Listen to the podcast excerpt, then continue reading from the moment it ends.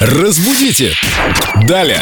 Виктория Полякова с нами, in the house, как говорили в танцевальной культуре, которую мы все немного застали. Но вообще культур и э, вот этих пластов культурных очень много.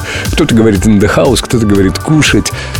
И вот как раз хотелось бы спросить тебя про это слово. Про Как кушать. насчет, да, как насчет кушать in the house?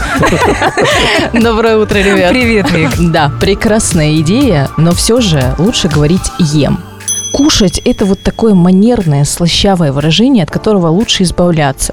Даже не лучше, а я бы прям настоятельно рекомендовала от него избавиться, если только вы не говорите с детьми. Или если вам самому не пять, то в остальных случаях лучше говорить «ем», «употребляю пищу», как угодно, только не кушать. Подожди, подожди, но все же мы как бы родом из детства, и если нам в детстве говорят кушать, мы так и привыкаем говорить во взрослой жизни. То есть тогда не надо и детям так говорить. Ну, если вы такой очень сердобольный, такой добрый, мягкий, приятный человек, и вам прям, ну, очень хочется посюсюкать и сказать, ну, покушай, пожалуйста. А что ж дети, они ж не хотят никогда кушать, вообще-то. Их нужно прямо говорить, то тогда можно.